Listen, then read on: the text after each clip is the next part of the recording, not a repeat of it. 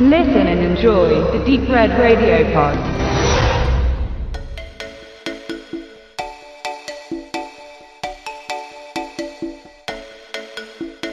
Tiger Girl. Jakob Lass, ja, das ist einer von den ganz großen jungen Regisseuren heutzutage in Deutschland. Und er hat mit Tiger Girl wirklich jetzt mal einen Jugendfilm geschaffen, den man fast gar nicht so bezeichnen will, weil er ganz merkwürdige Rollenbilder vermittelt. Tiger Girl ist ein Film über zwei Frauen, die sich kennenlernen und aus irgendwelchen Gründen anfangen, Blödsinn zu machen, wie man ihn noch nie im deutschen Kino gesehen hat.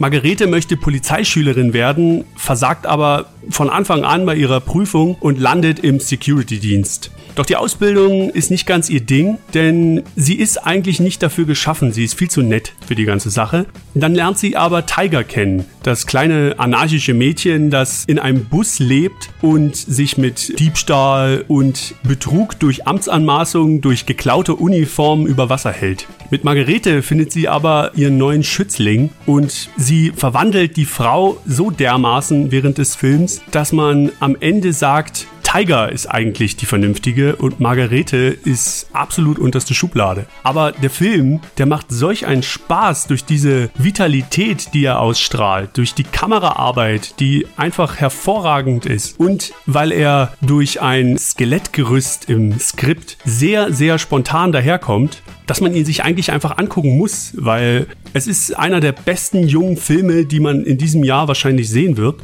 Und leider war er bei der Berlinale nicht im Wettbewerb, sondern nur im Panorama-Programm, denn sonst hätte er wahrscheinlich diese biedere Show einfach mal komplett aufgemischt.